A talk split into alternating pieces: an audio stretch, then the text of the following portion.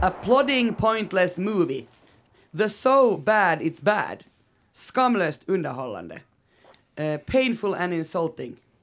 Jag har igår varit och tittat på House of Gucci, eh, pressvisning. Den här filmen har alltså premiär eh, på fredagen den tredje i tolfte i Finland. Um, det är ju konstigt att en så här hypad film på något sätt har så här jätte olika recensioner. Alltså den, jag tycker att den har fått liksom sin beskärda del av, av att, att oj vad den här är bra och oj vad den här är dålig. Uh, har någon av er sett House of Gucci? Har du, nej, nej, det har jag inte nej. gjort. Har du, Anne? Nej, men jag vill ändå ha starka åsikter ja. om den. Uh, kan, tänker ni gå och se den då? Um, ja, och jag tror, får jag ge en sån här gissning, jag tror att det har lite att göra med samma som med Dun. Otroligt svag, men de som har öga och tycker om estetik älskar den. Och jag tror att det här Gucci-grejen kan vara lite samma för att man frossar i de här Gagas peruker och, och Gucci-mode och det här kitschen och, och också glamorösa livet. Det är ju alltså Ridley Scott som har gjort den här, 84 år gammal. Han har alltså velat göra den här filmen i 20 år, för det är så länge sedan, eh, sedan han köpte de här rättigheterna till Sarah Gay Fordens bok The House of Gucci.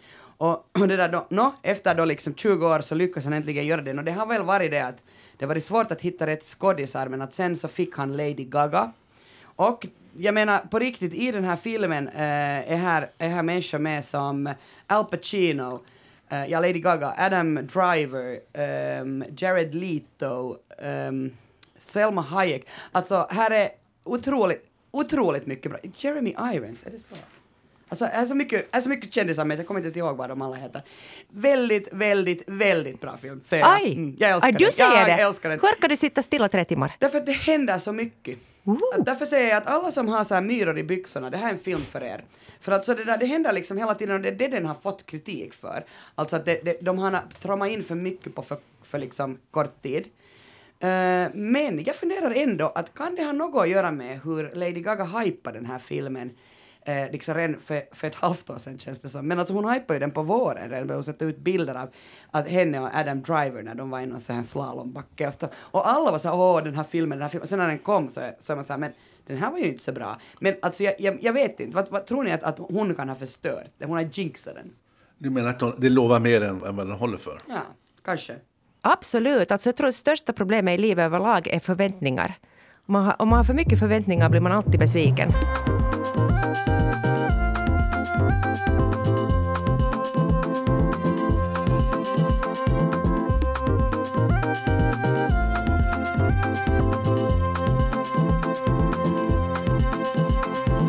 Välkommen till Sällskapet, en kulturpodd med samhällsperspektiv. Jag heter Kia Svetihin.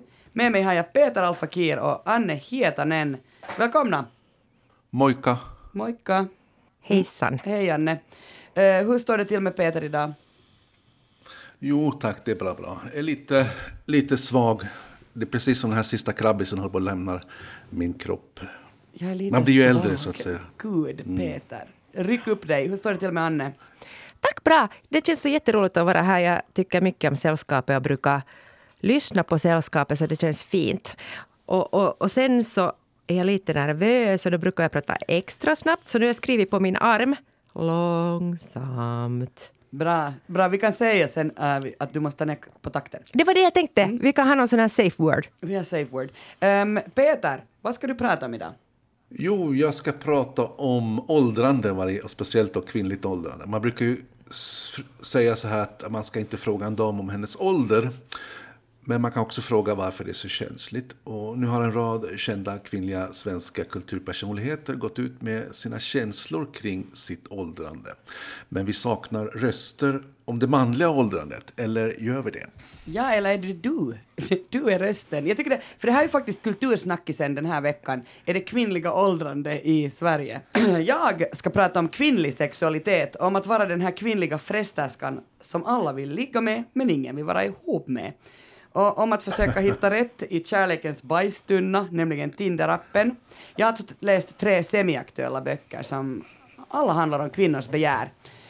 Uh, och så har jag börjat fundera, när blir man en femcell, alltså en kvinnlig incel? Uh, när börjar man dejta nedåt? Och hur blir man egentligen ihop?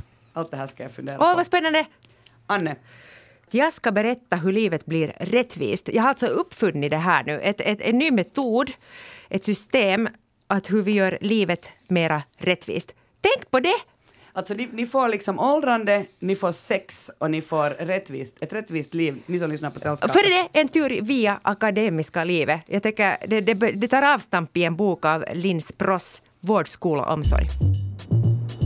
Så här är det. Eh, Kvinnors åldrande har varit på tapeten igen i Sverige. Och det hela började med kulturskribenten Åsa Lindeborgs krönika i norska NRK. Där hon berättar att hon helst tackar nej till framträdande i tv för att hon tycker att hon ser gammal ut. Ansiktet känns plufsigt och ögonlocken hänger och på halsen syns eh, tecken på åldrandet. Hon går till och med in på detaljer om att eh, tandköttet har tunnats ut och håret ser, känns sprött ut. En gång så kunde hon dra fördelar av sitt utseende. Men eh, numera får hon mest gliringar från trollen på nätet att hon ser gammal ut. Och samtidigt är hon kluven för att hon vet hur kvinnor alltid bedöms efter sina utseende. Och att hon gör så själv nu eh, är ju på ett sätt att svika sig själv och sin egen generation av kvinnor. Och Åsa Linderborg får då medhåll också från författaren och debattören Ann Heberlein i en text i Svenska Dagbladet. Och Ann Heberlein säger då att, att eh, hon heller inte vill vara med på bild av precis samma orsaker. När hon numera släpper en ny bok så är det inte intervjuerna eller recensionerna som hon bävar för utan de kompletterande bilderna. Fotografierna avslöjar hennes åldrande. Ser hon en tidning med sig själv på foto så vänder hon bort den. Hon berättar också att hon haft återkommande mardrömmar där hennes ansikte långsamt smälter och rinner mellan hennes fingrar som smältande vax. Eh, så det här är starka, om man, ska säga, om man får använda uttrycket, starka kvinnor, eller kvinnor med position i alla fall, som då har uh, gjort sig kända för sitt, sitt uh, skarpa intellekt och, och, den här typen av uh, vad ska man säga, kulturproduktion där man kanske inte förväntar sig att de ska uttrycka sådana här banala tankar kring, kring åldrandet. Nej, Om man nu kan tycka att åldrandet är banalt. Jag, jag, jag, tycker alltså att det är faktiskt lite alltså, pinsamt att de bryr sig. Faktiskt. Det, det, det, jag har sett den här, jag tycker speciellt med, var det Ann Heberleins uh, artikel hade en sån här, eller krönika om man ska kalla det, hade en bild av henne uh, där, där liksom det var ritat sådär vad hon skulle ändra i sitt ansikte. Och det där jag blev ganska ledsen. Jo, men det kan man kanske inte, det kan man kan, kanske inte belasta henne för. Det är säkert någon fiffig layoutare eller Nej, men nu har hon väl säkert sagt bilden. ja, okej, okay, sätt den då. Alltså, jo, det har hon kanske gjort, men, men jo, det fanns ju andra bilder också. Men, men sen har ju också Nina Björk uttalat sig i frågan och säkert många fler, men jag tycker de här tre åtminstone No, nu det, det, jag tycker det är så pinsamt att prata om utseende, för på något sätt är det en sån här värdeskala som man också omedvetet placerar sig själv någonstans, att vara jag själv på den här ska, skalan. Eller, och det, det, är pinsamt, och man vill inte prata om det. Men till exempel Nina Björk och har ju varit väldigt vacker som ung. Nina, Nina Björk var ju, uh, gick ut i någon artikel i Expressen och, sk och skrev liksom att uh, det är så sorgligt att inte längre vara snygg. och det kan man ju tycka är provocerande. Dels för att, att hon bedömer sig själv utifrån utseende. Men dels också för att hon kanske är ganska snygg fortfarande i mångas ögon. det, så det är väl på, dubbelt belastande i så fall. Det är som när Liv Strömquist skriver en bok om att man inte ska bry sig hur man ser ut. Och sen är hon själv jättesnygg. ja, det är också som har, folk som har sån jättenorm kropp och jättesnygga kroppar som säger att det är ingen skillnad om man är tjock eller smal. Det, det klingar så tomt på något sätt. Men ja, jag, jag, vet inte vad jag ska säga. Alltså, jag tycker att det är liksom lite sådär som kvinna så förväntas man ju eller jag uppfattade sådana signaler när jag var liten, att det är bra att se bra ut, att man ska gärna vara snygg eller försöka se snygg ut. Att det är det vad det kostar att få vara med i världen, det är inträdesbiljetten. Så jag kände nog alltid press när jag var yngre att försöka se bra ut, för annars var man liksom... Det var inte äh, artigt. Men jag tror också att, att, att både Åsa Linneborg och Ann Heberlein och även Nina Björk har, har känt att de har ju att det finns... Att, det här, att gå ut och prata om det också är någon form av eh, svek. Eh, att det strider liksom mot den här feminismen som några av dem har jobbat för i alla fall. Att, för att kvinnor ska slippa vara kropp och utseende. Ja. Och samtidigt så, så eh, Jag tror också att de har ju också gått ut med att de har dragit fördel av sitt goda utseende tidigare i livet. Och det är nu när, när, när den här blickarna slutar komma som man kanske saknade. det. Det, här är också någonting som, som är lite, lite tudelat och komplicerat eftersom mycket av feminismen pratar ju om, om det här med male gaze, den manliga blicken. Eh, som, som på något sätt objektifierar kvinnor. Och när den här male gazen då försvinner i och med åldrandet då saknar man den. Man saknar den här uppmärksamheten. Och får man då göra det som kvinna? Eller har, liksom, är det någon, någon, form av att, att man då äh, sviker sig själv? Jag måste säga att jag tycker på det sättet är det jättedemokratiskt det här åldrandet. Nu pratar jag nu bara utgående från mitt eget perspektiv. Men jag hade någon vecka när jag var 17 som jag själv trodde att jag var snygg. Och det blev liksom en grej för mig. Och eh, jag märkte ganska starkt ungefär faktiskt när äggstockarna eh, lossade och jag blev 35 att män slutade titta på mig. Och det var liksom ganska sådär från dag till dag. Och jag måste säga personligen, det här är inte något som jag säger för att jag ska låta som att, att jag nu är, äh, står över sånt här, för jag är också fåfäng, men helst i smyg. Då. Men för mig kändes det härligt och rättvist. Och det känns också, jag blir fulare hela tiden. Alltså jag åldras inte snyggt. Att jag är liksom, no, allt är ju relativt. Och det, och det känns jättebra. Det känns jätteskönt. Och jag njuter av att se att du Kia blir snyggare och jag blir fulare. Och det känns så rättvist. Det, det känns så rättvist. Det känns så, liksom, förstår ni att, att uh, jag, vi kan jag, mötas på mitten så att säga. Five. Jag tror att vi har, vi har farit... Men vet ni vad jag menar? För att jag kommer ihåg när jag var yngre om jag fick... Eh, om män blev intresserade av mig på grund av utseende så fick jag omedelbart avsmak. För jag tänkte, vad har det där utseendet med mig att göra? Det kändes liksom så motbjudande. Och jag har aldrig varit... Alltså det liksom helt bara så usch. Jag har inte identifierat mig på något sätt med hur jag ser ut. Den där blickarna som man fick när man var yngre, som, som man får som ung kvinna. Så de var... Det var som en, hur ska jag säga, att man fick ett fängelsegaller runt sig själv och det kändes som att, att folk iakttog en. Det, var inte, det kändes inte kul. Alltså helt på riktigt är det ju så här att jag tycker att det är jättefåfängt att prata om utseende. Jag står över det. Liksom, det är ju det det väl handlar om. Samtidigt kan man inte frångå det. Men Peter, du, du har du pratat väldigt mycket om alltså det här kvinn... Alltså jag förstår ju att, att exemplen är ju Åsa äh, Linderborg och Ann Heberlein. Äh, men, och du säger så här kvinnlig skönhet, kvinnlig, kvinnligt åldrande. Äh, men finns det, alltså män åldras ju också, och män är ju också fula och snygga. Jo, jag tänkte på det men jag tänkte också att det finns en förväntan till exempel på kvinnor. Att, att, att för kvinnor kanske det, skönheten är som en valuta på något sätt. Så är det ju mycket inom mode, inom, inom film eh, och för sångare och artister. Till exempel Cher hade ju hånades för att hon gjorde så många plastikoperationer och hade så många unga eh, kavaljerer. Och det finns ju också eh, skådespelarna i Sex and the City. Att, att de har ju fått jättemycket eh, kommentarer och kritik för att de har att de, de här moderna versionerna av Sex and the City, att de inte alls ser ut som de gjorde förr. Om du tänker på unisex-gänget Friends så har de ju också hånats för att de ser gamla ut. Det är själva ålderdomen som är någonting fult. Men det är det att uh, det är mm. liksom fult då att åldras. Men sen är det ännu mer pinsamt om du åtgärdar det så att det syns att du har gjort något och försöker se ung ut. Att man ska åldras med värdighet, men när du gör det så, så ser det inte så bra ut. Ja, men det är därför, jag håller inte riktigt med, för sen har du ju så här som alltså, Friends-gänget. Ja. Det var ett jättebra exempel. Um, de, där är det både män och kvinnor, alltså va, tre kvinnor och två män. Nej, tre kvinnor och tre män. Och de har ju alla åldrats lika mycket, men de där kvinnorna har gjort så mycket botoxoperationer att de såg liksom alla likadana ut. De, vet, det är som knarkare, när man knarkar tillräckligt mycket så, så liksom får man ett likadant ut, så man blir och ser likadan ut. Men jag tänker också att det där är också kulturspecifikt. Det, det är i Sverige och Finland man tycker att man inte ska. Man ska åldras naturligt, man ska visa sina gråa hårstrån. Men i Amerika och i andra platser så är det helt naturligt att man gör någonting åt ålderdomen. Ålderdom är precis som någon annan, vilken annan sjukdom som helst finns det någon botemedel, finns det botox, finns det operationer, finns det personal trainer eller pilates så, så tar man till de medel som finns för att, eh, för att hindra åldrandet. Även om det skulle se plastiskt eller eh, konstgjort ut. Men eh, om man är i en kultur, i ett samhälle eller man bor i ett, ett, ett, hus där alla kvinnor ser likadana ut så är det ju den åldrande kvinnan, den naturliga kvinnan, den som ser konstig ut och tillgjord. Men Peter, jag vill veta, du kommer ju, eller din, din släkt från din pappas familj är från Syrien. Eh, hur är det liksom i den kulturen att åldras? Uh, överlag också äldre människor, hur ser man på både kvinnor och män? Jag tror att, jag tror att det, det är, det är komplicerat för att och, och äldre människor bemöts med större respekt.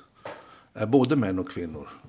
Så att en åldrande kvinna även inom arabvärlden är ju på något sätt, även om hon inte längre är, ses som attraktiv för giftermål, men det är ju också lite märkligt att säga så därför att en kvinna helst i, i Mellanöstern ska gifta sig mellan 18 och 25. Allting över 25 är hon redan för gammal för äktenskap i, på ett sätt. Va? Men när hon väl har kommit till äktenskap och fått, fått sina barn och så vidare så har hon ju en, åtnjuter hon en stor respekt eh, i och med det också. Hon har en position i, i familjen och i samhället. Även om man, man, kan tycka att det finns en djup eh, ojämlikhet så ses ju kvinnor på ett annat sätt där. Och män också, de här gubbarna som på något sätt pensionerar sig själva när de är 55 år och, och anser att nu är jag en gammal man, nu ska andra människor jobba för mig, nu ska jag sitta på ett café och dricka min te och njuta av livet. Jag har gjort mitt liksom.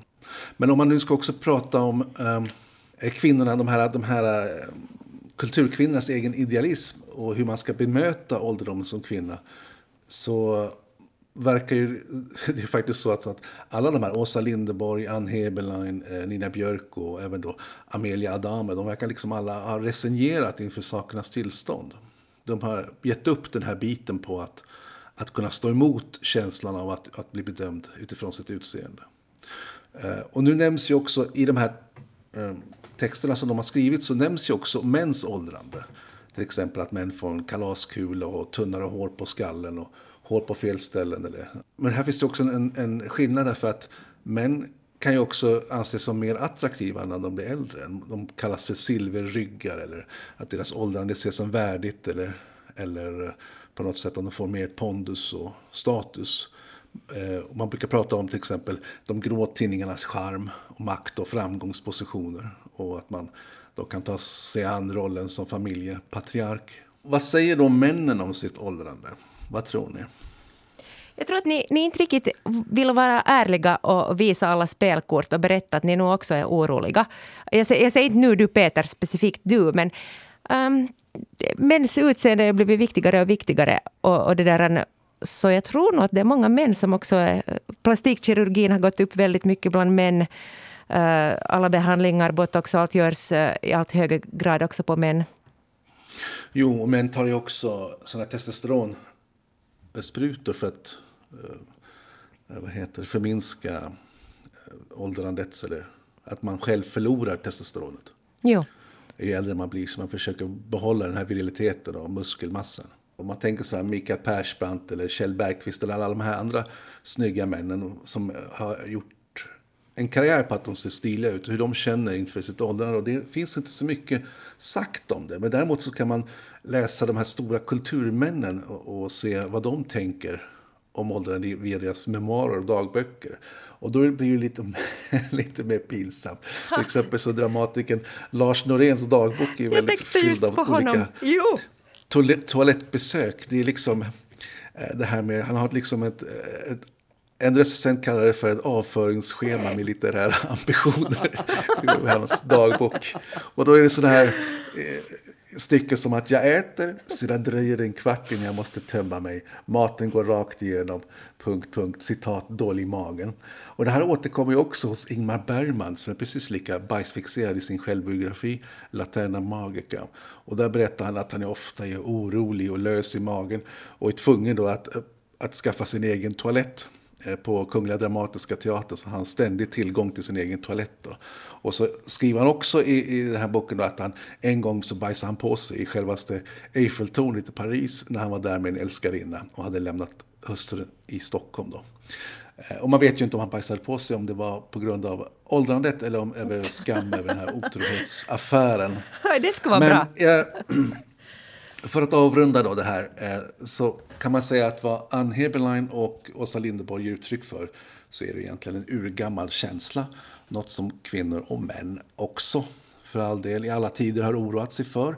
Rädsla för åldrandet och i slutändan då den oundvikliga döden. Och det är väl bara så att idag så tror vi oss att vi är frånkopplande åldrandet. Antingen genom plastikkirurgi eh, frenetisk kost och träning. Eller att vi står över det moraliskt som goda feminister. Eh, men det här är också det är en skam då, att åldras, som är dubbelbottnad. Dels är det en skam att bli gammal och svag och ful. Men samtidigt är det en skam över att man faktiskt skäms över det. Precis som Åsa Linderborg och Ann Heberlein pratar om. Man skäms för att man skäms. Och den känslan måste väl ändå vara någonting modernt och typiskt för vår egen tid. Som är fylld av flygskam och sopsorteringsskam. Eh, och då har vi då det nya som är åldersskammen. Året är 2019 och Lisa Tadeos reportagebok Tre kvinnor ges ut i USA. Det här är en bok om kvinnlig sexualitet. Eller kanske man borde säga att det här är en bok om tre enskilda kvinnors begär. Och den här blir väldigt snabbt en sån här kvinnlig sexbibel. Uh, hon har följt med tre kvinnor under många år uh, och sen de här tre kvinnorna delar med sig av sina erfarenheter av otrohet, passion, fetischer och sexuellt utnyttjande. Och resultatet blir alltså en redogörelse för vad kvinnor faktiskt vill ha, inte vad de förväntas vilja ha. Det här är alltså två år efter att metoo-uppropet skrivit om vår samtidshistoria. Ett år senare, eh, året 2020, Sofia Rönnow Pessas bok Männen i mitt liv ges ut. I boken får vi följa Sonja. Hon är en ung juridikstuderande kvinna. Männen kallar henne för frestäskan. Och hon kallar sig sådär något halvironiskt för den duktiga horan. Eh, hennes verkliga mål ehm, är att rädda världen, uppfattas som begåvad och att bli älskad. Jag sitter och gör citattecken här i luften. Eh, den här boken presenterades av förlaget som ett inlägg i efterdyningarna av metoo. Och jag kan säga att, att ännu 2021 eh, så är det här en litterär trend som fortfarande växer. Jag har tänkt på, på det där, bland annat Åsa Linderborg och Ann Heberlein, som du Peter pratade om. Alltså det är ju många uh, skribenter i Sverige som har fått skriva mycket böcker efter uh, skandal omsusade metoo, liksom, därför att det, det blev så mycket stuff att skriva om. Um, men för att återgå till Sofia Rönnow Pessas bok då. Berättelsen följer juridikstudenten Sonja och vi går från Lund till utbytesstudier i Tyskland till arbete på en tankesmedja i Stockholm. Och sex är en stor del av Sonjas liv. Och den här driften leder henne då både rätt och fel. Och den här lusten i, liksom, i att ha sex är inte alltid sådär jättecentral. Att det handlar, tycker jag, oftast om att hon inte vill vara ensam. Och den här boken är skriven med ett kronologiskt uppradande av partners och med siffror istället för namn. Och jag tänkte direkt när den kom att nej, nej, nej, nej, nej, nu blir det här liksom att, så att, att man tycker att alla flickor som tycker om att ha sex är nymfomaner eller liksom att det är inte bra att vara promiskuös. Men jag tycker faktiskt att, att eh, författaren lyckas nyansera bilden genom att vara ironisk och framförallt är hon jätterolig. 'Sperma är positiv feedback, skriver hon sarkastiskt. Eller jag är fånge i hans jävla frihet. Okej, okay. uh, året är 2021 och Amanda Romares bok Halva Malmö består av killar som dumpat mig har precis kommit ut, faktiskt i oktober tror jag att den kom. Uh, huvudpersonen i Amanda Romares roliga roman heter också Amanda och Amanda hon har det inte lätt. Hon försöker dejta i en värld befolkad av unga män med en slit och släng-attityd till relationer och hon upplever att hon varje gång, hon, går, hon får liksom gå på dejt, men, men hon blir alltid bortvald före den där seriösa tredje träffen. För tydligen är det så att när man går på dejt så när det är tredje gången så då, då kan det bli något. Om du lyckas komma till tredje dejten så kan det bli din pojkvän eller flickvän. Det här visste inte jag. Men nu vet ni. Um, och det, där, det spelar alltså inte så stor roll hur mycket huvudpersonen i boken försöker, eller hur otroligt okräsen hon faktiskt är. Amanda blir dissad ständigt av alla möjliga sorters män och på alla möjliga vidriga sätt. Och jag kan säga att man sitter och kreverar när man liksom läser och lider eh, och skäms lite å hennes vägnar om vartannat. Eh, hoppas du förstår svaren på de meddelanden hon skickar till de här killarna, de bara väller in. Och det här råkar eh, bland annat Amanda ut för. Och nu, nu kommer här alltså lite Tinder-vokabulär om ni inte känner till. Hon blir ghostad, det vill säga att hon får inte något svar överhuvudtaget. Hon blir avmatchad. Eh, någon eh, ångrar eh, sin matching, matchning i datingappen och tar bort den hon blir avbokad i sista minuten. Och tydligen är det så att uh, det är ganska vanligt om man dejtar en man med missbrukarproblem. Eller sen blir man uppmanad att, att gå hem, uh, hon har haft sex och sen säger killen så här, nu måste du gå hem. Och det är tydligen jättevanligt. Generellt och nu ska jag fråga av er, uh, Peter och Anne, har ni läst någon av de här tre böckerna? De två första. Nej, men det känns ju som att känns som, som jag har missat någonting där. Ja, det är bra, men, men det är också så här, man kan lyssna på sällskapet så kan man få tips. Uh, men mm. vilken skulle du vilja... Bra tips. Vilken skulle du vilja läsa, uh, Peter, då, av de här tre? Hon som var sådär sexpositiv.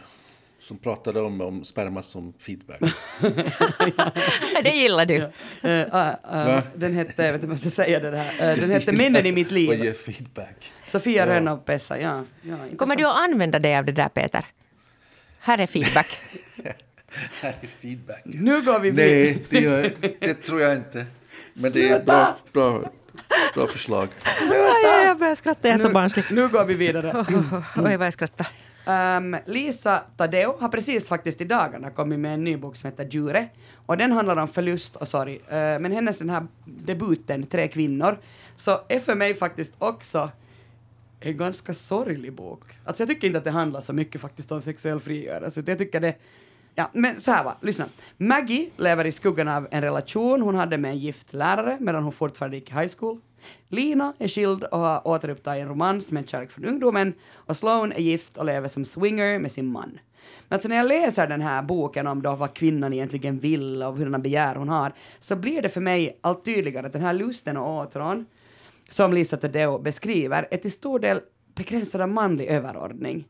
Alltså, det mesta i Maggies, Linas och Sloans liv sker på männens villkor. Det är liksom hela tiden deras sexualitet som sätter ramarna. Sen om vi tar den här nästa boken, alltså den som du Peter var, var intresserad av, äh, Männen i mitt liv. Äh, här är kanske det nya att huvudpersonen Sonja beter sig som en man. Hon tar för sig. Äh, det är nytt också att Sonja listar männen. Varje kapitel börjar ju då med ett nummer, ett nytt nummer och en ny man. Och hon anonymiserar de här männen på det här sättet. Och jag läser och jag njuter. Och det märkliga här blir att, att om en man skulle skriva så här så skulle jag bli jätteupprörd. Eh, men när kvinnor gör det så då blir det roligt och provokativt, i alla fall nu för mig. Men alltså, jag, jag inser ju här att det här är en väldigt jobbig dubbelmoral. Um, jag vet inte, håller ni med? Um, jag, jag får bara säga att jag mådde jätteilla när jag läste den där Renaud Pesas bok för att det var så mycket äckliga möten och dålig sex. Alltså det var som OS i dålig sex. Den är ganska jobbig, ja. Alltså mycket ångest är det ju. Den. Ja, det var liksom, den här feedbacken var nog inte från den här världen. Den, det är kanske den jag ska läsa då. Ja, men det är den du tycker mest om. Den ska, den ska Peter läsa. Varför vill du läsa om dålig sex, Peter? Ja, då kan jag känna mig som liksom en världsberömd älskare. Ja, ja, exakt. Kia, var det samma effekt på dig? Öka självförtroendet. Uh, alltså jag tyckte den var faktiskt ganska, alltså den var jätterolig men den var också jättejobbig. Uh, men men jag, tyck, jag tycker faktiskt så här att, att, att, vi kan ju inte nå sexuell jämställdhet mellan könen om vi inte delar samma valörer. Men sen tänker jag ändå att det är en feministisk roman den här, um, uh, alla mina män, nej, heter den så? Männen i mitt liv. Eh, därför att den driver med patriarkatet på patriarkatets villkor. Alltså, det blir en blinkning till metoo uh, mot alla de här namnlösa männen som de flesta verkar vara rädda för att gå för långt med huvudkaraktären. Hon är alltså väldigt uh, frisläppt när det gäller sex också, man får göra liksom lite vad man vill med henne. Och, och det, det vi ser liksom att de vill, de är så åh hon är så, hon är så galet eh, så här vild av sig och jag borde kanske inte gå så här långt men jag gör det ändå. Alltså där tycker jag det är lite, det är lite jobbigt, alltså det blir ju ibland också så här övergrepp. Eh, men om man letar efter minsta gemensamma nämnaren för männen i den här boken så är det att de är alla otroligt självupptagna. Men jag måste säga ändå, uh, mera intressant är vad den säger om vår tid. Och i Göteborgs-Posten så skrev recensenten att det nya med den här romanen inte är att kvinnor kan finna njutning i förnedring, utan att en kvinna kan vara offer och bödel, jägare och byte på samma gång och att sex kan skapa gråzoner mellan, eh, mellan samtyckt och icke samtyckt våld. Och liksom det här är saker som det sällan skrivs eller talas om. Alltså lite som I may destroy you, om ni såg den, Michaela Cole, uh, tv-serien, HBO-serien som hade alltså ganska, den fick jätte, hon vann en massa. Superfin, ja, för att den var inte så endimensionell. Och den handlar ju just mm. om det här att hon var både förövare och blev utnyttjad. Um, men om vi då tar Amanda Romares Halva Malmö består av killar som dumpat mig, så det handlar då mycket om datingappen Tinder som hon alltså kallar för kärlekens bajstunna. Uh, är ni bekanta med Tinder, Anne eller Peter? Jag har inte själv utnyttjat den här tjänsten men nu har jag ju varit och swipat på, på folks telefoner. På min bland annat har du swipat äh, jättemycket. Men swipar du höger eller vänster? Då? Nej, men, det vet du får åt alla håll. Oj, oj, oj. Hon, Anne trodde att om man swipade till höger så var det nej, men efter att du hade hållit på en halvtimme så berättade jag att du hade sen swipat ja. Jag gick på många dejter efter det. ja, du hade peruken upp och ner sen. Lyckat då. Det var inte så lyckat, jag är nu singel, men, men det, där, det är också så jag vill ha det. Men har du varit äh, i kärlekens bajstunna, Peter? Jag, jag har nog doppat mig faktiskt, det har jag gjort hull och hår. Men det var länge sedan, det var många år sedan. Jag lyssnade på en intervju med Varför bara lägga till en, bara lägga till en sak till om ja. Tinder. Det, är att det, det, det, finns något väldigt torftigt och sorgligt när, man, när kollegor och, och vänner dyker upp på Tinder. Det, ja, det är man sant. swipar in på deras, deras profil och så ser man dem och så ser man vilka bilder de själva har lagt upp. Där de tycker att de ser snygga och attraktiva ut och vad de själva också skriver i sin profil om hur de är som människor. Och, och, det är alltid lite sorgligt. Jo, och jag tycker också att det är lite sorgligt när man märker att ens egen pojkvän är där. Oj, har det hänt dig? Alltså jag, jag har ju sett mycket kollegors, kollegors män i min, i min Tinder, men men och det pappa. Där, och jag tänker alltid att det är så att uh, de här, uh, mina kollegor lever i så här öppna förhållanden. Det är väl också jättevanligt. Män lever ofta i öppna förhållanden. Ja, så är det ofta. Men det är bra för dem. Naja, nu går jag vidare. Um, jag lyssnade på en intervju med Amanda Romare i Bröla och Pöla, Bröla och Pöla podcast. Hon säger att hon har dejtat över alla samhällsklasser och ändå vill ingen ha henne. Så jag känner ändå också typ att jag har dejtat killar om man ska vara lite hård, över ens liga, under ens liga, i ens liga. Um, men det har oftast varit samma resultat. Och, då, och det är också, man blir jävligt uppgiven och inte riktigt förstår vad det är man själv gör för fel. Är det bara att man som tjej, när man går på en dejt så är ju det lätt att man blir lite kaxig och självsäker också som ett skal.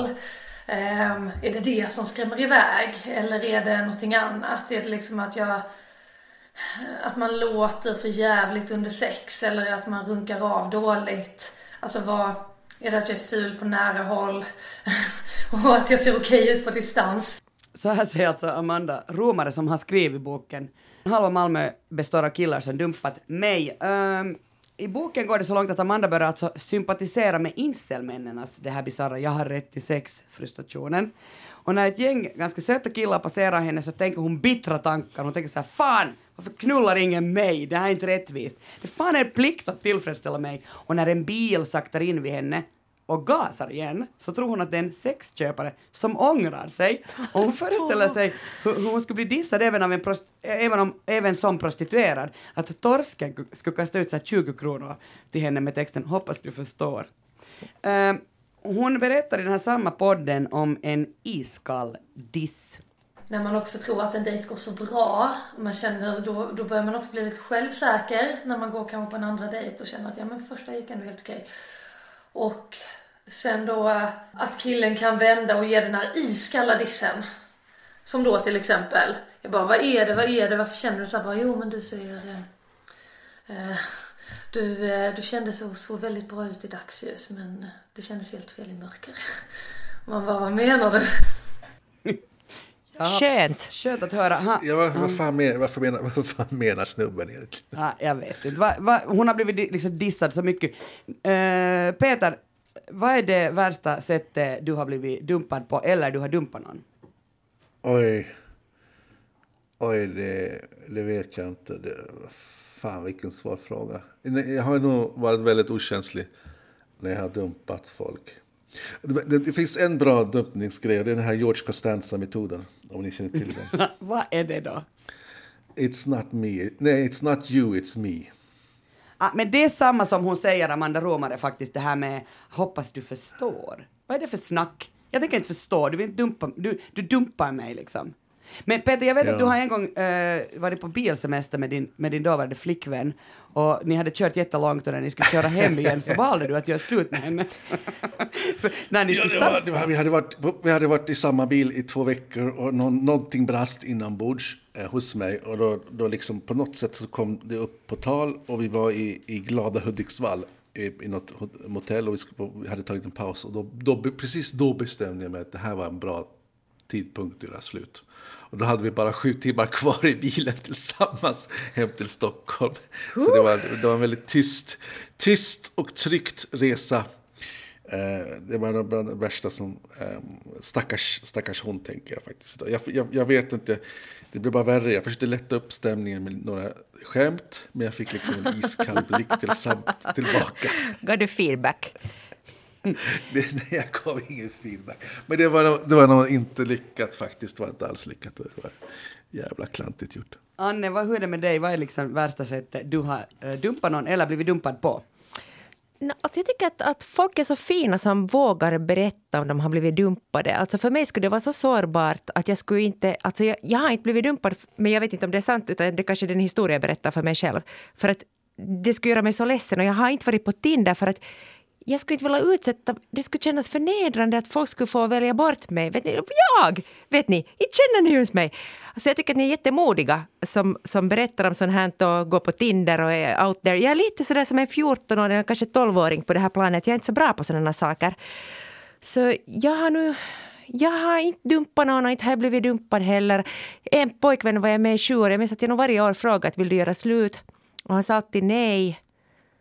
Uh, men sen så någon sa han väl sen då jo. Att det har gått till på det här sättet. Det är lite sådär... Jag tittar på Love under Spectrum och jag känner igen mig i sådana. Jag, jag är just sån som jag kan ringa till någon och fråga ska vi vara ihop? Och så säger den då ja eller nej. Och så är det så. Ja, och, sen, och sen är du okej med det. Jag läste en, en artikel i Dagens Nyheter, den är något år gammal redan, men om att unga allt mer medvetet väljer bort sex. De gör sexdebut senare och de har sex mindre ofta. Rubriker i länder som USA och Storbritannien talar om en sexrecession, om ungas minskade libido. Och i länder där invånarnas sexliv studeras så pekar faktiskt flera studier på just en minskning. I Finland rapporteras om en minskad samlagsfrekvens, att här är det mera onani som gäller. I Nederländerna sexdebuterar unga allt senare. I Japan har konsekvenserna av att unga väljer bort sex redan blivit stora. 60 procent av unga kvinnor mellan 18 och 34 är singel och 70 procent av männen i samma ålder är det. Eh, det är som att det finns en sådan avhållsamhetstrend och den är inte av religiösa skäl utan eh, den är trendig därför att eh, man behöver en paus. Det är lite som att man skämdes ju förr om man hade sex och idag skäms man om man inte har sex och nu är vi liksom bara helt enkelt trötta på det. Och att både metoo-rörelser och så här swipe och att både metoo-rörelsen och så här swipe-kulturen på Tinder kan ha fått kvinnor att bli mer benägna att ta ansvar för sin egen sexuella tillfredsställelse helt själva. Eller att kvinnor bara känner sig för utbytbara på Tinder. Kvinnor idag vill ha trygghet och de vågar kräva det. Eller sen är det bara så att kvinnor måste börja dejta nedåt, alltså att man dejtar out of your own League. Dejta fulare, äldre, yngre, mindre status, sämre utbildning. Titta på Kim Kardashian. Hon skilde ju sig alltså helt nyligen från Kanye West. Och sen några veckor tillbaka så har hon setts tillsammans med komikern Pete Davidson och det är liksom helt jättetydligt att där är det en annan liga. Kim hör till en annan liga än han. Uh, duon jobbade eh, nyligen ihop. Kim var alltså med i Saturday Night Live uh, och då framförde de en sketch. Uh, där var då Pete Davidson utklädd till Aladdin. Han är alltså en av komikerna helt på SNL. Och, och det här Kim var då Jasmine och sen kysstes de. Och då har det spridits bilder på det här paret, de håller hand och, och ryktet håller faktiskt i sig alltså, är de ihop eller är det bara PR? Eller spelar det alltså ens någon roll? Och jag tänker så här, den här stackars Kim har varit ihop med den där Kanye West liksom. Uh, uh, han var då tydligen i hennes liga. Men nu är hon så trött på det och nu vill hon bara skratta. Så då valde hon en komiker. Jag vet liksom inte uh, om, man kan, om man kan analysera det så, men så tänker jag. Kim Kardashian ville ha roligt. Jag har så många tankar om det, men borde Peter fått säga först?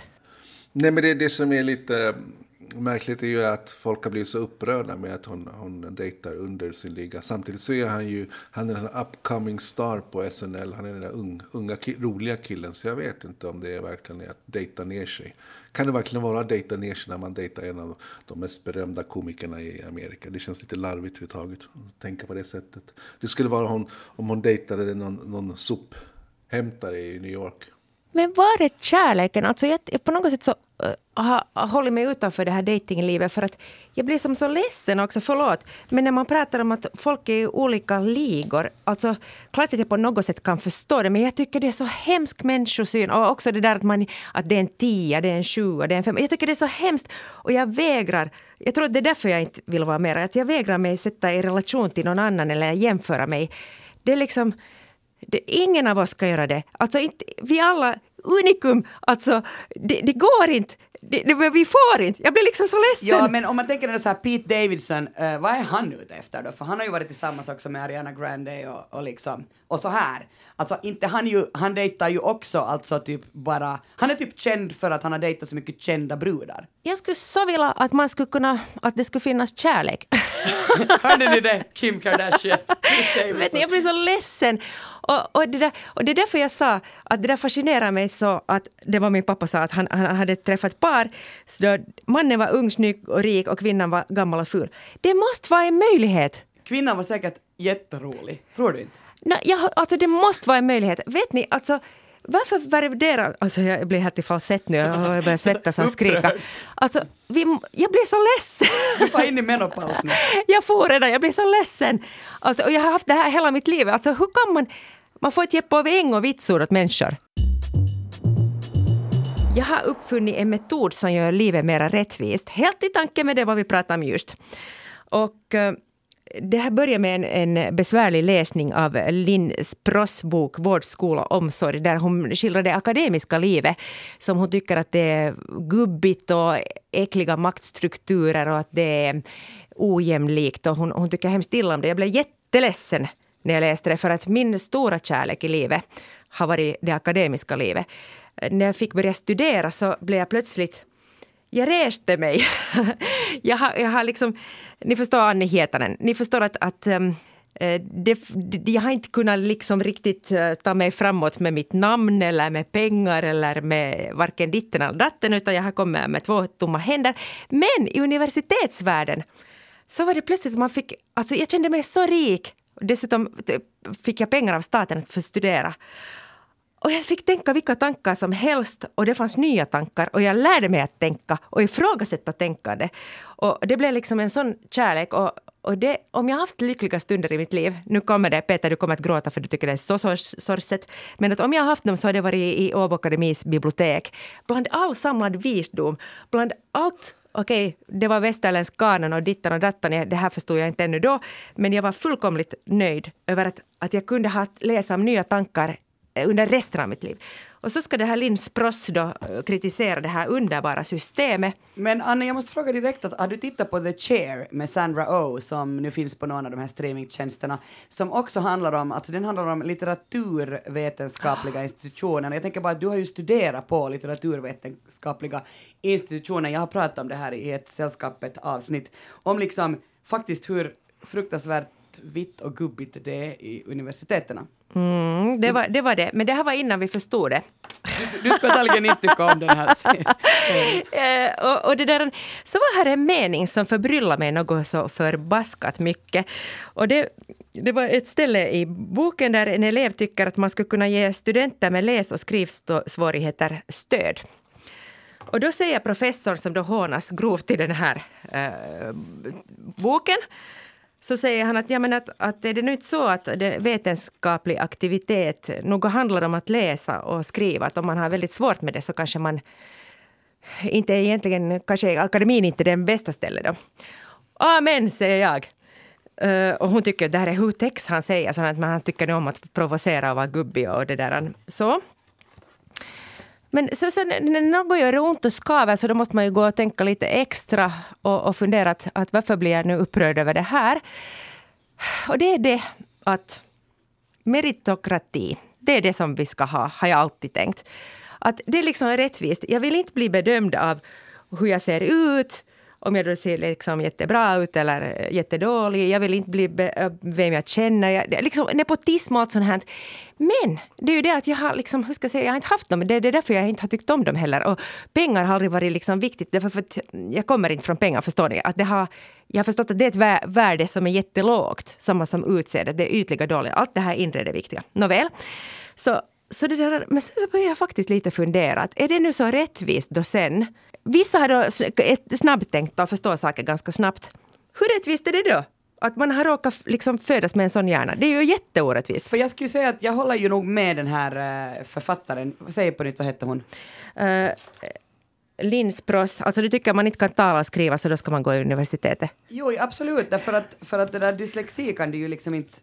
Alltså är du dyslektiker så det är ju, det är ju alltså jättesynd om dig om du är dyslektiker. Alltså tycker jag på riktigt för att, för att du har svårt att läsa. Och jag är ju modersmålslärare så jag brukar alltid säga att om du har svårt, att om du är dyslektiker, lyssna på böcker. eh, så kan du ändå ta till dig litteratur. Så jag tycker absolut inte att man kan, det är ju liksom att, alltså det är jätteorättvist att inte ens en dyslektiker eller en, eh, när man har några andra eh, inlärningssvårigheter, inte skulle få gå på universitetet. Det var en verkligt snobbig Kör buss, kör buss. elitistisk åsikt Nej, nej, komma hör du, kan... Det där, nej, nej. Men Kia, fråga och Peter. Om, om jag nu liksom inte har så jättebra koordination men får för mig att, att jag vill till OS och, och dansa skridskobalett. Okej, det är det. Ja. Men det är liksom helt uppenbart att jag har inte den där koordinationen. Borde jag ändå få fara till OS och förverkliga mig själv? Vad säger Peter? Du får, nej, jag tycker absolut att du får träna och göra precis som du vill. Men sen så blir du ju blir du konkurrensutsatt ändå. Det, jag vet inte vad, vad poängen är i det hela. Det där blir liksom... Ja, nej, kämpa på du bara. Men borde inte få Lycka mycket... till i OS. Tack, men borde inte få stöd och hjälp och också få vara med och tävla? Nej men du får, men, eller du kommer ju inte att bli uttagen. Varför blir inte det? Jag, jag måste också få. Men jag tycker inte att du kan jämföra de här därför att det- du kan ju också liksom på, på alltså det bästa med att studera på, på universum som en av mina elever som hade dyslexi sa, det heter alltså universitetet, eh, så är ju att man kan, att man kan liksom bli sen vad som helst. Alltså du kan studera och sen, sen är liksom hela världen öppen för dig. När jag blev färdig sa min mormor, nu, nu blir du arbetslös. det där, jag, jag håller med. Det, alltså förstås förstår jag. Först blev jag jätteprovocerad. Att måste du nu alltid liksom, om det är uppenbart att en viss sak är svår, men dyslexi, jag förstår att det har ingenting med intelligens att göra. Och jag tycker att det är bra att du kommer framåt med meri- meriter. Att, att du, du är bra på jobbet och du är skicklig och du jobbar för det. Men det var när hon liksom avskydde den akademiska världen så tänker jag att det handlar om det att när någon har varit för länge på en plats och, och börjar växa ut rötter i, i den där stolen och börjar hålla, liksom, ha vant sig vid ett visst privilegium och, och merit, liksom hålla fast vid det. Det är då som det blir äckligt när folk börjar, in, in, det här är ett svårt ord för mig, institutionaliseras. Och nu har jag kommit på en lösning på det här. Är ni med mig? Ja, ja, kör. Peter, har du somnat? Nej, jag är med. Jag är med. Jag, vet, jag tänkte för en stund att nu har du gått Ja, bort. Han har också gått bort. Gått bort. Kan du berätta, Anne, vad meri- meritokrati betyder? Jo. He- Helt enkelt det, det, det bara ett begrepp som bes- beskriver det att du kommer in och får en tjänst och en befattning i samhället på basis av det vad du kan och det vad du gör. Inte för att du har en liksom, eh, fin härkomst eller för att din pappa var gjorde samma sak och nu ska nu också du göra samma sak. Att det är liksom ett mot, motstånd mot det här adelskapet som nu, som nu kanske inte mera, som slutar vara liksom sådär stort för kanske hundra år sedan. Eh, men vet ni att det där nedärvda, monarki till exempel är motsats till meritokrati.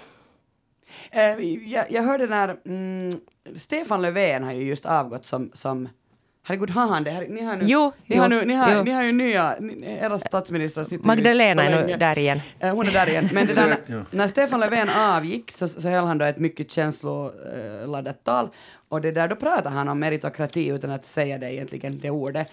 För att han var sådär att ja, tänk att den här svetsaren, född på barn då, äh, barnhem är väl Stef- Stefan Löfven född på, sen så har han, han svetsare till utbildning och sen är han, han varit liksom jättelänge Sveriges statsminister.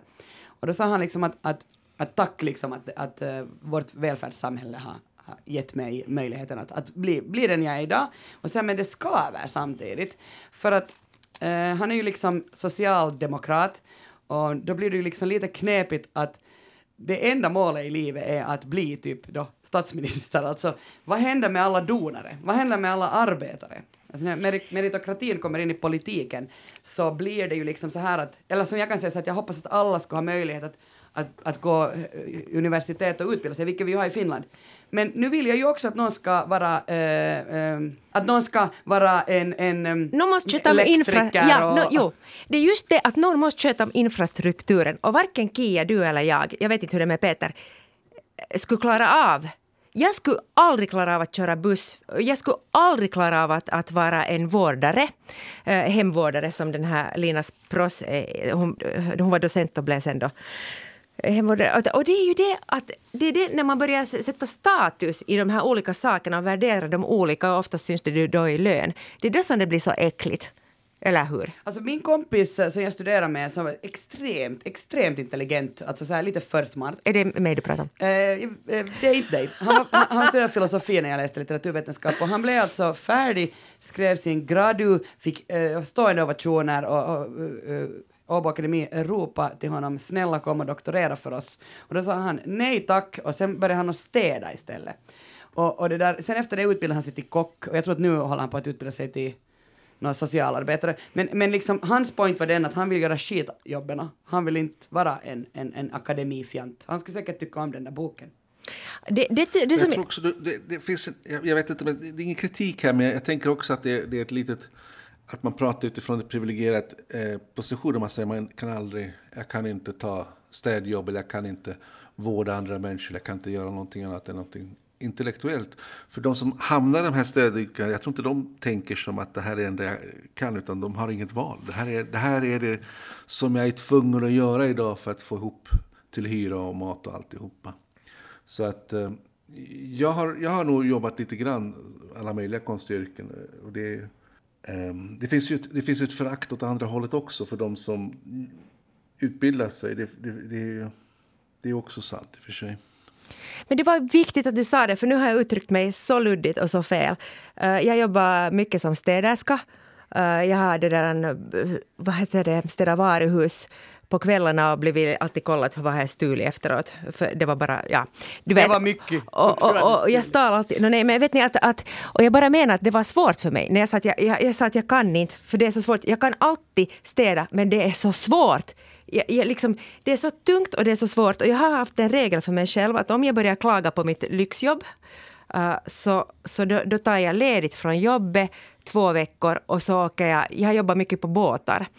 Och, och det där um, som hyttvärdinna och städa och så. Och, och så tänkte jag att då gör jag det. För att, och det, det där, um, för att det var på riktigt, att då jobbar jag på riktigt. Nu sitter jag bara och har kul och har roligt och får ägna mig. Och det visste jag också när jag läste, alltså att, att det här är inte nyttigt för världen på samma sätt som det skulle vara om jag skulle vara sjuksköterska. Det här är nu superegoistiskt, att jag får bara läsa och, och liksom, ja, samhällsnyttan var noll helt enkelt. Men för jag tänker också att en del människor, jag, jag, jag skickar nu en varm tanke till, till liksom dagisar, alltså, eller förskola där, som man säger väl i Sverige, men, men mitt barn går just nu i förskola i, i Finland då, och det är ju underbara människor som, som liksom som tar hand om, om, om mitt barn. Det jag skulle vilja är att de skulle få betalt alltså, för sitt jobb. Jo. Det, det, samma gäller ju sjukskötare eller... Och, och, och nu kommer det, mitt system hur vi gör rättvisa, världen mera rättvis. Okej, Nå. det, det, ni måste hjälpa, jobba med mig nu. Ja, Jag förstår ja. att det finns vissa brister i den här modellen och den är inte helt 100% färdig ännu. Men eh, jag tänker på ett sånt här arbetslivstombola. En gång i året så ställer man på varje torg, vi börjar lokalt i liksom olika länder, att vi tar inte med hela världen. Och så har man så här tombola, ett färgglatt hjul och sen så lottar man ut en månad där man får byta, eller en vecka om det känns för obehagligt, där, där man får helt random, eh, du kan bli liksom arbetssökande eller arbetslös eller sjukpensionerad eller rektor för Åbo Akademi, du kan bli precis vad som helst. Och, och det där, bara för att få den där ödmjukheten och, och det där respekten för det vad de andra gör som man inte själv kan göra. Och, och det, min gympalärare sa en gång att man kan inte känna hur man själv luktar. Man tror att man har varit i duschen och att man luktar på ett visst sätt, men du kan inte känna din egen lukt. Det är samma att du kan inte se dig själv i spegeln. Det finns alltid den där blinda punkten. Och du kan inte se ditt eget privilegium. Du, liksom, du måste hitta ett sätt att komma bakom spegeln. Och det kommer aldrig att kunna gå. Jag kommer aldrig att kunna gå i någon annans skor på riktigt. Och det är inte samma sak att testa en vecka. Det är förstås, det, är liksom, det till och med kan upplevas som ett hån.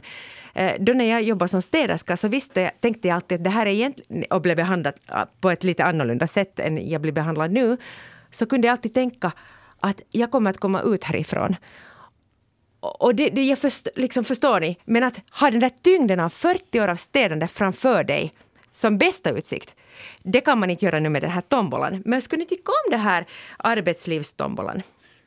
Jag tycker det här låter som en väldigt bra tips här till någon ylleproducent här. Sätt, sätt an här att, att köra den här som ett tv-program, eller vad tror ni? Det skulle funka.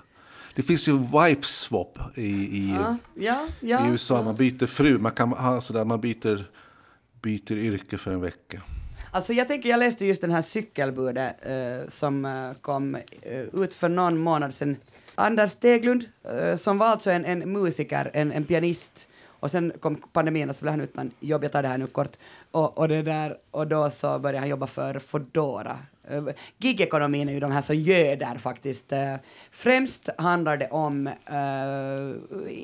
människor som studerar typ i Sverige och Finland och, och det där inte kommer in på arbetsmarknaden för de, de typ kommer inte in på arbetsmarknaden. Oftast är det rasistiskt eller diskriminerande, alltså att de kan inte språken eller de har fel hudfärg eller så vidare. Och det där, och, och då, han testade ju det ett helt år. Men där var en av hans kompisar, uh, var från Indien eller Bangladesh, jag minns nu inte, som sa att, uh, som studerar alltså appteknik på Göteborgs universitet och sen var det sådär att jag skulle kunna utveckla de här apparna för Foodora, Volt, ni orkar inte. Alltså, Peter, jag gillar det här med en, en tv-produktion, men jag skulle vilja ta det här lite större. Vet du, kan, eh, att vi kunde göra det nu till ett teorem på något sätt. Att, att det, där, eh, det låter lite litet det här nu med ett tv-program.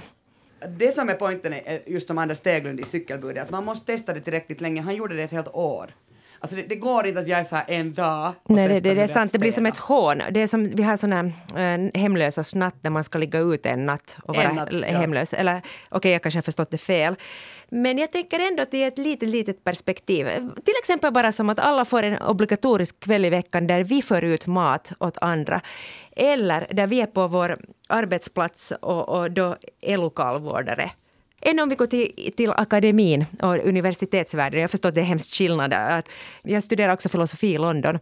Eh, uh, UCL och Kings College och sen har jag studerat i Åbo, men inte så många andra ställen. Men så vet jag lite hur det är i Lund och Uppsala. Och det är alltid olika strukturer inom varje. Man kan ju inte säga att alla akademiker är så här, men att nu pratas det ju på alla ställen om det som en sån här skyddad verkstad.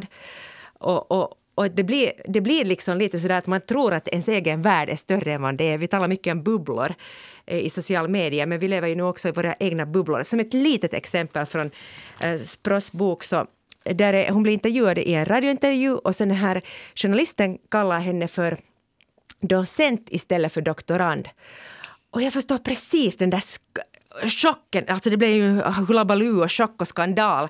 Och professorn blev helt ifrån sig, hur kunde de göra ett sånt här fatalt misstag? Och jag förstår det precis. Men sen när man tar ett steg bakåt och, och tittar på det så nu är det ju löjligt. Alltså ingen annan verklig människa utanför det akademiska livet har någon skillnad eller vet vad det betyder och tycker framförallt att det är totalt onödigt vad alla håller på med. Så jag menar bara det att man skulle få komma ut ur sin lilla bubbla. Tack eh, Anne Hietanen för sällskapet. Tack. Tack Peter Alfakir för sällskapet. Tack så mycket. Vi för gärna dialog med våra lyssnare. Ni får skriva till oss på sällskapet.yle.fi. Alla referenser hittar du i avsnittsbeskrivningen på arenan. Vi hörs. Hej då!